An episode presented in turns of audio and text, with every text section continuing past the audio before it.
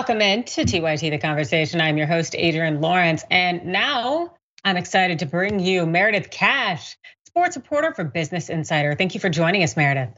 Thank you so much for having me. I'm really excited to be here.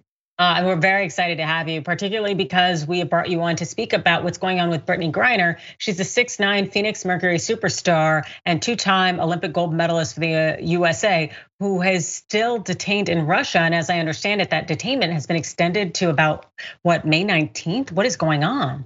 Yes. So right now she's dealing with the very, very different Russian legal system um, and going through what they call over there an investigation essentially. And Russia has the wherewithal to basically extend her detainment as long as it continues to investigate. And uh, this May 19th date that you just cited is what a, court recently uh, picked out as the next date when they'd need to decide okay, our investigation needs to continue, and this is how much time we need, or we're ready to take this to court.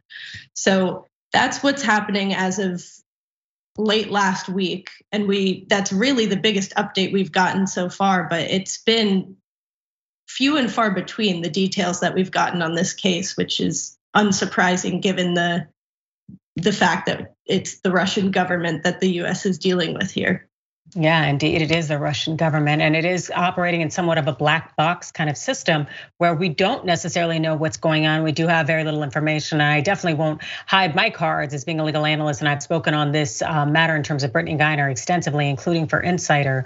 And um, I know you all wrote an article recently about last week about how little information we had, and so just to kind of talk about this um, just a little bit more so that we fully understand it, uh, we understand that she's being held for allegations involving cannabis uh, and having that. Is that correct? Yes, that is correct. So the American public only found out about her detainment several weeks after she was actually detained, which we've found out well into this investigation are, on the American side of things.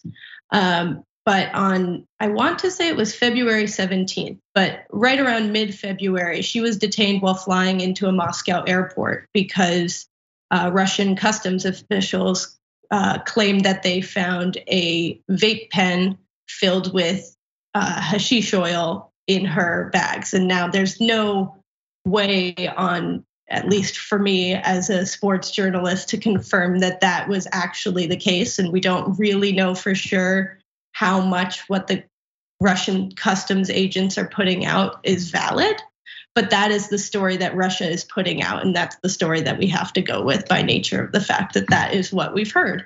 Yeah. But you know, it's very possible, given the suspect timing of her arrest, uh, the fact that she's been going to Russia for many, many years now. She probably knows the rules that she was dealing with ahead of time. And now this is a situation where she's detained days before a massive international crisis that has put Russia in conflict with the United States pretty directly.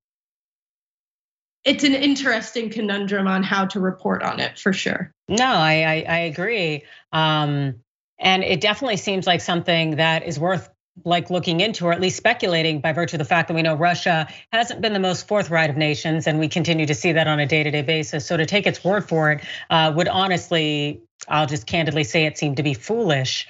Um, you know, it's one of those where, as least as far as I'm concerned, I'd love to hear from Brittney first.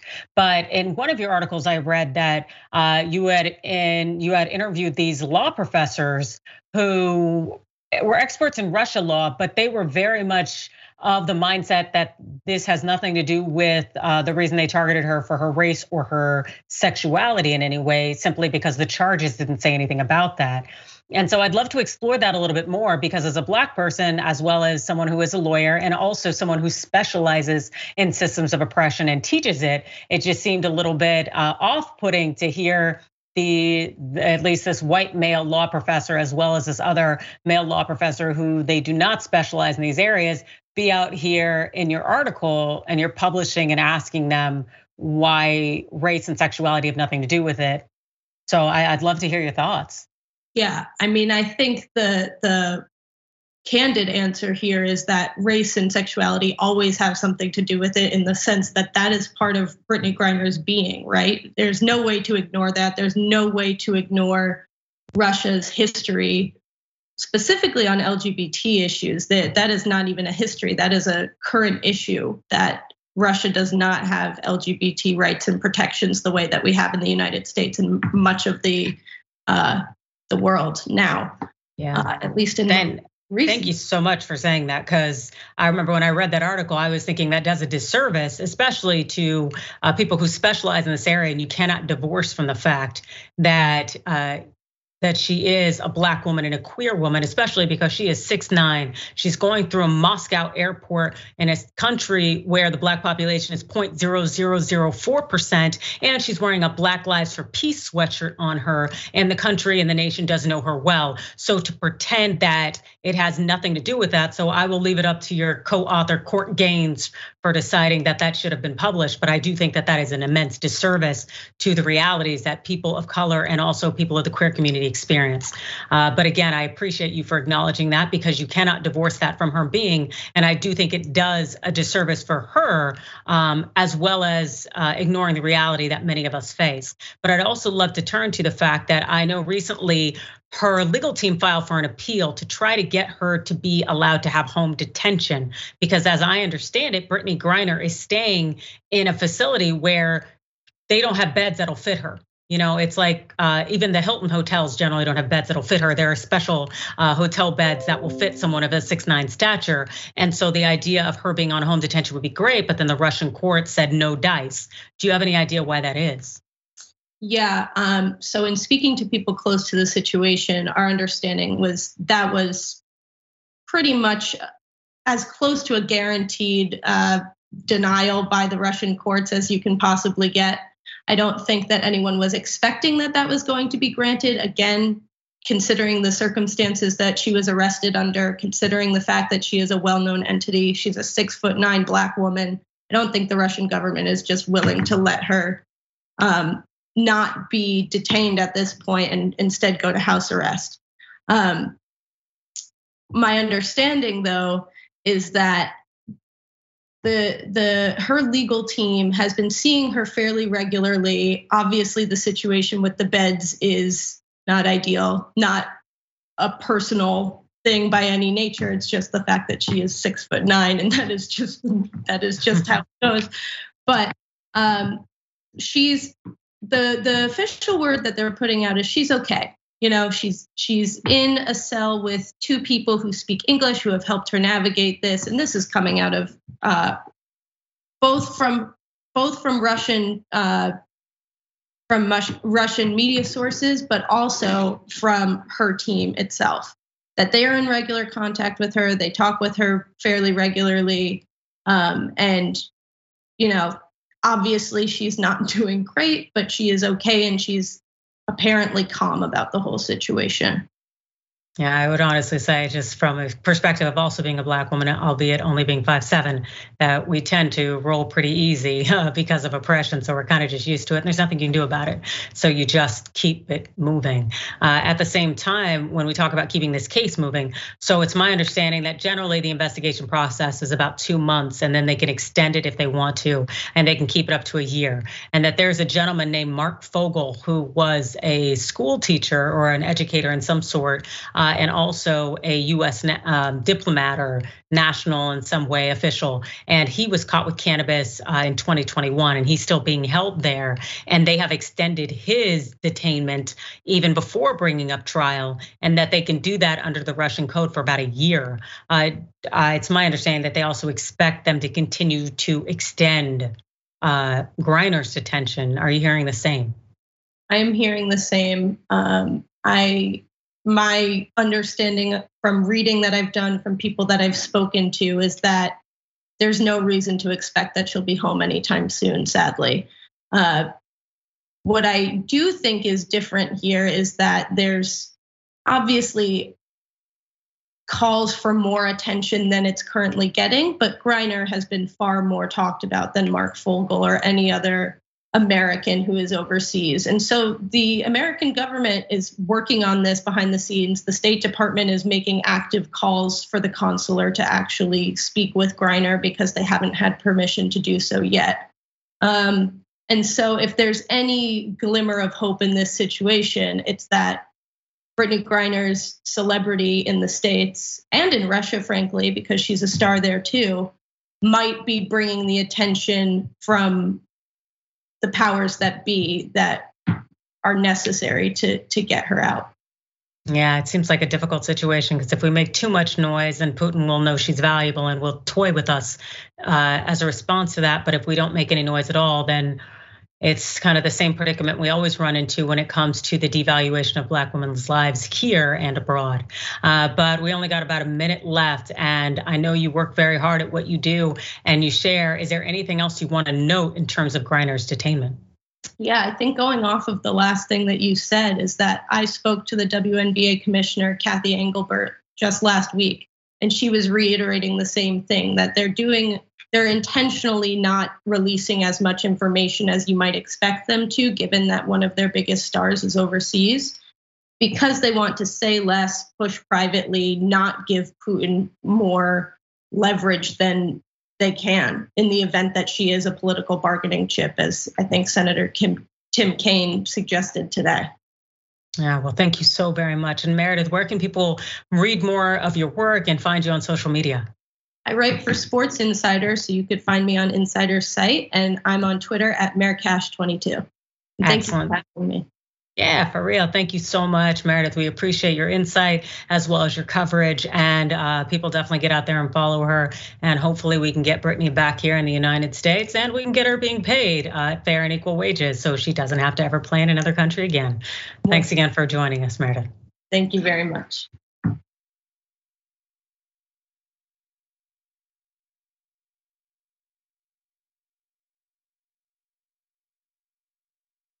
It's still Adrienne, but this time I have some women who are exceptional when it comes to talking about things that largely advance women in our communities, particularly abortion rights. That's Sunsara Taylor, co-host of the RNL, that's Revolution, Nothing Less, and Lori Sokol, that's executive director of Women's E News. Thank you so much for joining us, Sunsara and Lori. It's a real pleasure to be with you, Adrienne. Yes, very much so. I agree with that. Yes, and uh, it's a pleasure to have you all here. The thing is, it's like we have the a nice percentage of our population facing a number of issues when it comes to restrictions on our bodies. Essentially, what's the update here? If you want to go ahead and share first, Sunsara, please do.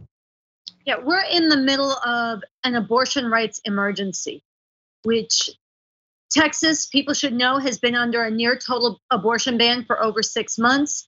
And the Supreme Court is currently considering a case that could overturn Roe v. Wade, the landmark 1973 decision that legalized abortion for women. And anticipating that this will happen, states across the country packed with fascist legislatures are like in a race to figure out who can do the most vicious, cruel abortion bans. Idaho just passed, introduced a law that would incentivize rapists and their families to sue to prevent a woman from terminating her pregnancy. Missouri passed a law that would ban or introduce a law that would ban abortions even in the cases of ectopic pregnancies, which are never viable. It's when the egg implants outside the uterus and often lethal to a woman. And they added a ban that would restrict a woman from traveling to another state. So they're literally saying that a woman should die. And what we're facing is within a matter of a few short months, half the country could lose access to abortion and the whole assault on women everywhere would accelerate. And I just want to say that forcing women to have children against their will is a form of enslavement. This is what we're facing. And this is why Lori and I initiated riseup4abortionrights.org to bring people into the streets to say this must not happen. We cannot allow this to go down. No, we can't, not at all. And so I'm so grateful that both of you have come together to uh, raise awareness, to make change. Uh, Lori, uh, I'd love to hear your thoughts on essentially this whole new, it almost seems like a new era in terms of the attack on women and our bodies. Well, It, yeah, it may seem like a new era, but unfortunately, uh, the underpinnings of it have been building and increasing for many years. And I, I, think they particularly culminated when Donald Trump became president because he allowed uh, this really insane brutality against women's reproductive rights to um, to build beyond. You know, since Roe v. Wade had you know, had become law in the early 70s. We have never seen this assault on women's reproductive rights before before then. But let me also say that this isn't about, you know, those who are anti-choice. It's not about saving the lives of babies. Not at all. I mean, let's let's be true, honest here. If you were to look at the rates, uh, if you look at countries where abortion is legal and where abortion is illegal, there's no significant di- uh, difference between the number of abortions women have in these countries. It's just that 30,000 women on average die, more die in countries where it's illegal. Okay, that's uh, from botched abortions, which is going to be happening here in the US as well. So you were talking about tens of thousands of women potentially dying from this. What they really are looking to do long term, and this is very important because when people listen uh, they think about abortion rights they think only about how this impacts women. And since women are still you know second class citizens in this patriarchal society those who are not women or those who don't have daughters or sisters or they feel they're not going to be uh, impacted by this but they are because what Roe v. Wade also solidified was the right to privacy which affects every single american. So it may be abortion now, but then it's going to be right to contraception. It's going to be how to raise one's children. It's going to be how to maintain family relationships. Who can live in your house with you? Brother, sister, aunts, uncles, parents, etc. It's also it's also going to impact marriage equality, interracial marriage, and already we see in Texas the Don't Say Gay bill, right? Not allowed to discuss, to teach anything about homosexuality or being or transgenderism. What if you have kids who have who have two mothers or two fathers? How are they supposed to think of themselves right? If if it's against the law to even mention it or talk about so this is just the beginning of what uh, fascists are looking to do in this country, the Republicans who are against reproductive choice, it's going to affect every single American in one way or another. So if we don't stop it now, this is really our last chance. Yes, yes. And as you were talking about that, Lori, it was really resounding with me. All I was hearing in my head were the Supreme Court decisions, Griswold in Texas, Loving v. Virginia, so on and so forth, and the fact that these some of these things were passed some 50 years ago uh, at the most, yet at the same time they can be reversed in a moment's notice, especially given the very conservative court we have. And you're absolutely right. The thought that we could lose right to contraceptive, we could lose a right to privacy, uh, Lawrence v. Texas, all of these things that have allowed us to live our lives and to to allow people of regardless of what uh, political party they're a part of just to operate that could be rolled back. And so we are truly heading toward that handmaid's tale. And so Sunsara i would love to know what do you think we need to do to stop this train now before it steamrolls every right that we have as individuals? Well i want to start by appreciating how you asked the question because it's the right question it's how do we stop this train now before it steamrolls further, which is the opposite of what the so called leaders or most of the so called leaders of the so called women's movement are doing. And I have to call this out to begin with because the heads of the mainstream organizations are telling us the best we can do is prepare for post Roe, prepare for Roe v. Wade to fall, help women learn how to induce their own abortions, help women to travel to states outside of their own as it gets banned where they are, and to try to pass some local legislation in a few places to protect abortion after the legal right and protection falls nationwide. And what we have said is this is capitulating in advance. It will foreclose the lives of women, and it will give uh, it will give these fascists a chance to put their foot on the accelerator even more and gain even more ground. So we have to draw a line now. And what needs to happen, and the reason I'm wearing this green bandana is because we need to learn a lesson from the women of Argentina, the women in Colombia, the women in Mexico, women who went into the streets and waged massive, sustained protests again and again, where they changed the whole political atmosphere and they tore down anti abortion restrictions in those countries. They made what seemed impossible possible through their struggle. And so, what we are calling for in riseup4abortionrights.org, and it's the number four, is we're calling on people to join us in the streets and protests that grow. And that not just a one day protest, but again and again, students walking out of school, professionals coming out in their white coats or their professional associations, people from different walks of life, people speaking in the arts and the sciences and wearing this green. On April 8th is a national day of wearing green across the country. It's a Friday. And then April 9th, we're calling people back into the streets. We just did protests on International Women's Day in a dozen cities. We want these to be even bigger with thousands and thousands of people to wake up and impact millions more. They don't even know this emergency is happening because the Democratic Party has been silent about it, because the so called leaders of the so called women's movement are not sounding the alarm and calling people into the streets. So, by being into the streets ourselves, we want to wake up many more people to then join us create such an outpouring from below, such a massive refusal to let this go down that we change the atmosphere throughout society so that the Supreme Court has to recalculate based on the demand from below. The state legislatures have to recalculate based on what we are just saying in the streets with our bodies. That seems like a very, very powerful movement. The fact that uh, this thought that we need to make noise and disrupt uh, to make the movement. And I am definitely a fan of that. And it's so incredibly important. And the thing is, we've seen it operate and to do pretty well, right, Lori? We had women in Argentina and Colombia recently winning historic victories when it came to abortion rights, and they took to the streets. What was the secret, or what did they have that we may need? Well, I don't think it's a secret.